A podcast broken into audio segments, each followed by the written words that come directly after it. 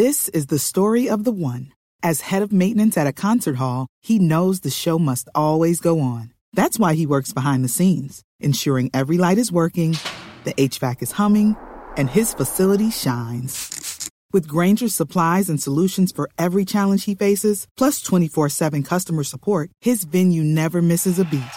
Call quickgranger.com or just stop by. Grainger, for the ones who get it done. Welcome to It's a Crime. I'm Linda, and today I'm going to be doing an update on the Kassanndra Cantrell case.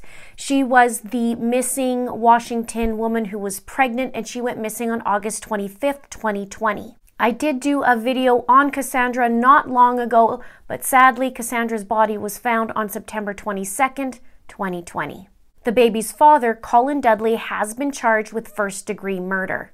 I'm going to show you the timeline surrounding that day and show you how he pre planned it all.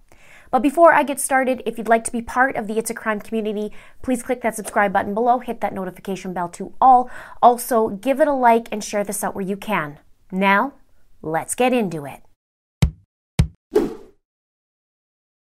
Kassanndra Cantrell went missing on Tuesday, August 25th, 2020, as I mentioned earlier. She was found almost a month later on September 22, 2020. She was murdered by the father of her unborn baby. Colin Dudley did appear in court and he was charged with first degree murder, and the judge set his bail at $2 million. Let's talk a little bit about their relationship. The relationship between Colin and Kassanndra wasn't straightforward. Colin was in a relationship with another woman and living with that woman. Colin, though, was denying any sort of interaction at all with Kassanndra and told authorities he hadn't seen her in years. Now, Kassanndra's mom provided authorities with a phone number that she didn't recognize, but this number had been texting Kassanndra back and forth on August 19th. Now, authorities then interviewed Colin, and he tells them that they did meet at a Rocky Horror Picture Show where he was the director and she was the cast member. He said that they dated a couple months and then broke up in 2006. He said the only other time he had contact with her was in 2010 or 2011 when he saw her working in a mall. He denied any other contact with her. When the authorities confronted Colin about friends and family telling them that she was 10 weeks pregnant and he was the father of the baby, he responded with, No, no way, hell no. And when he asked if he was sure that he never got together with her after their breakup, he said, No, absolutely not. That was written in the affidavit. Now, he also said he didn't know why Kassanndra would say he was the father of the child. Detectives also confronted Colin and reminded him that he said he's had no contact with Kassanndra and asked him if it would surprise him that his phone number showed up in her phone records. He said it shouldn't have. The detectives then seized his phone after he confirmed what his phone number was. Now, one of Kassanndra's friends said that Kassanndra was happy about having the baby. This friend knew of Colin, and she said Colin reportedly made a statement before they were dating that if any girlfriend of his got pregnant and wouldn't get an abortion, he would sue to get full custody just to spite the other for having the child. And she said she also believed that he had an anger problem before. Now let's get into the timeline. It was as early as February that there was contact with Colin. Now, on July 16th, there was a pregnancy test done and it was positive. Two weeks later, on July 29th, there was an initial doctor visit, and during that visit, she did identify Colin as the father. Here's what it says in the affidavit it says, the victim had an initial visit with an obstetrician on July 29, 2020. During that visit, she identified the defendant as the father, although the notes from the medical records state contraception, partner had a vasectomy, so was not planning on getting pregnant. This pregnancy was not planned. Patient is feeling overwhelmed. Father supportive of pregnancy, but not planning to be involved with raising child. He and mom are on good terms. On August 12th, there was a follow up visit. Then on Tuesday, August 25th, 2020, this was the day Kassanndra went missing and also murdered. The next day, on the 26th, she was supposed to go to her very first ultrasound appointment. She was going to find out if she was having twins or not, as she is a twin. Now, Colin states that he did have that day off of work that day, and Kassanndra's mom notes that she was getting dolled up that morning to look pretty. Now, on 6:55 a.m., Colin says that he went to Costco to get gas, and he actually bought a large box of 50-gallon trash bags. Here's what the affidavit says. It says, when asked, he confirmed that he had been off work on August 25th. He stated that on that day he went to Costco business to get gas and then did his spring cleaning.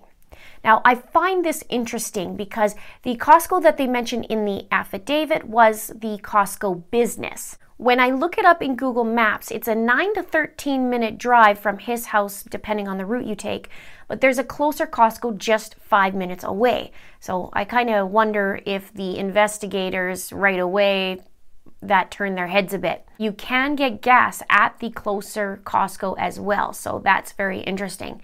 Now, he then states he did some spring cleaning that morning. At around the same time that Colin goes to Costco, Kassanndra's mom actually leaves for work and she mentions that Kassanndra was taking extra time that morning to get ready. Now at 8:15, Colin then drives his Chevy Colorado truck into the Pierce Transit parking garage and he gets his bike out and rides off. Now, if he rode his bike straight home, Google Maps estimates it to be around a 20 minute bike ride, possibly longer for Colin. 8:32 a.m. Kassanndra leaves her home and it is confirmed by the neighbor's surveillance cameras. It's only about a 16 minute drive to Colin's house from Kassanndra's. I do wonder if she made any sort of pit stop because around the time that she's set to arrive, Colin actually sends a text to her. He sends that text at 8:49 a.m. Here's what the affidavit says. The investigation revealed that the defendant sent a text to the victim on the morning of August 25th at approximately 8:49. Records showed that he turned his phone off and on throughout the morning, so there were time periods on August 25th where detectives could not obtain location data for the defendant's phone. The records do show that the defendant's phone was on and was registering at his house at 9:41 on August 25th. So then at 9:56 a.m., which is 15 minutes later, the phone was turned off and stayed off until 10:30 a.m. for a total of 34 minutes. During this time, Colin makes a call to the security company ADT. Now at 10:53 a.m., he then texts his girlfriend or wife named Rebecca and told her not to freak out if ADT cameras were down. Here's what his text said. Hey, hun, they're working on the internet today, so it and the power are out while they do tests. Don't freak out if the ADT cams are down, that's my doing. This actually reminds me of Chad Daybell's message to Tammy when he was covering up for the raccoon in the yard. He says, Well, I've had an interesting morning. I felt I should burn all the limb debris by the fire pit before it got too soaked by the coming storms. While I did so, I spotted a big raccoon along the fence. I hurried and got my gun, and he was still walking along. I got close enough that one shot did the trick. He is now in our pet cemetery. Fun times. And when you look back at Colin's text, he was explaining how the internet is out and the power is down while they do tests. Don't freak out if ADT is down. That's my doing. So I found that interesting. It just it just prompts me and reminds me of Chad Daybell. And I'll show you the next text why as well.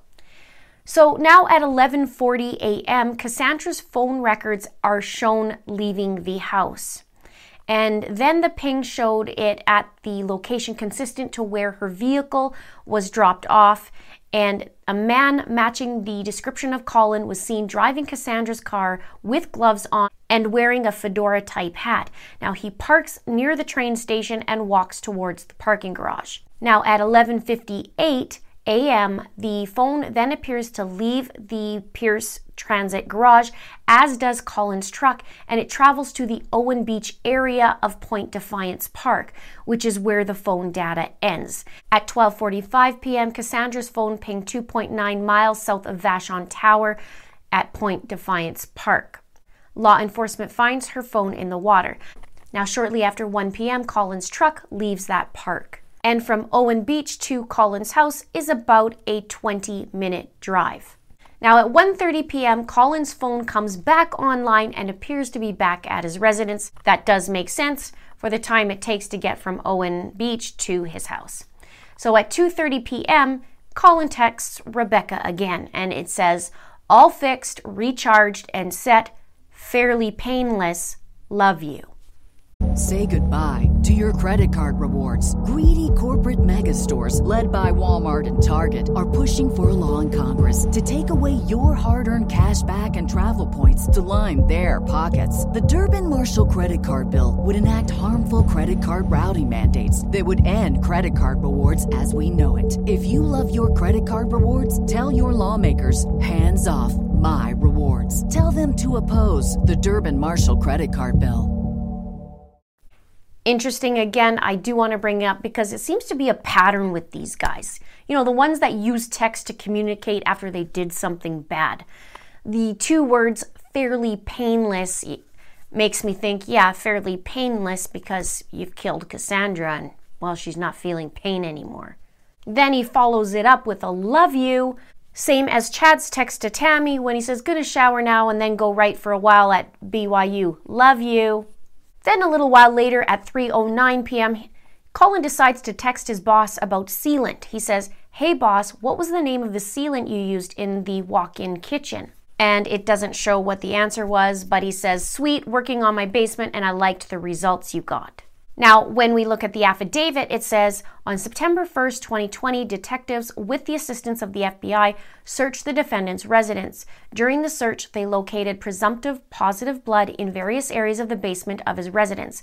Additionally, canine units trained in locating human remains were run through the house and showed interest in various areas of the basement. So the next day on August 26, it says at 6 a.m., a truck traveled to a location near the Chambers Bay treatment plant and it says it remained stationary for about 10 minutes before moving again and returning to Colin's residence. And again, when you look at the Google Maps, it's about a 20 minute drive from Colin's residence to the treatment plant.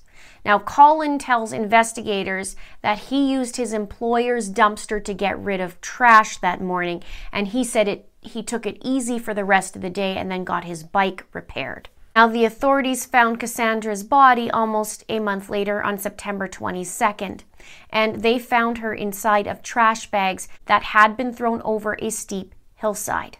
The detectives observed a tattoo on the body that matched the tattoo of Kassanndra, and there were stab wounds on the body. Kassanndra was identified through dental records. Here is what the affidavit says. On September 23rd, the Pierce County medical examiner began the autopsy of the body, which was in an advanced state of decomposition and was mostly skeletonized. There was no soft tissues left in the neck, chest, abdominal, or pelvic cavities. Therefore, the medical examiner was not able to confirm that the victim had been pregnant at the time of her death.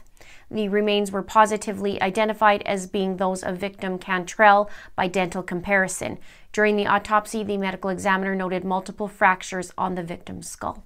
Now, I saw Kassanndra's mom speak, and she's utterly devastated and shattered about the news of her daughter and she spoke a little bit about Kassanndra's twin brother and him asking why, why this happened. And this guy, Colin Dudley, thought he would get away with it. And I did see a little clip of him in court, and actually, even reporters were saying that he appeared stoic. Like I said, Colin was charged with first degree murder. My guess is they couldn't slap him with another murder charge for the baby because there was no evidence by the time the medical examiner was able to get to Kassanndra.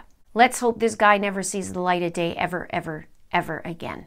Let's have a chit chat below. Please subscribe if you haven't done so already. Please share this out and please give it a like. Thank you so much for watching. See you soon. Muffler guy. Early today.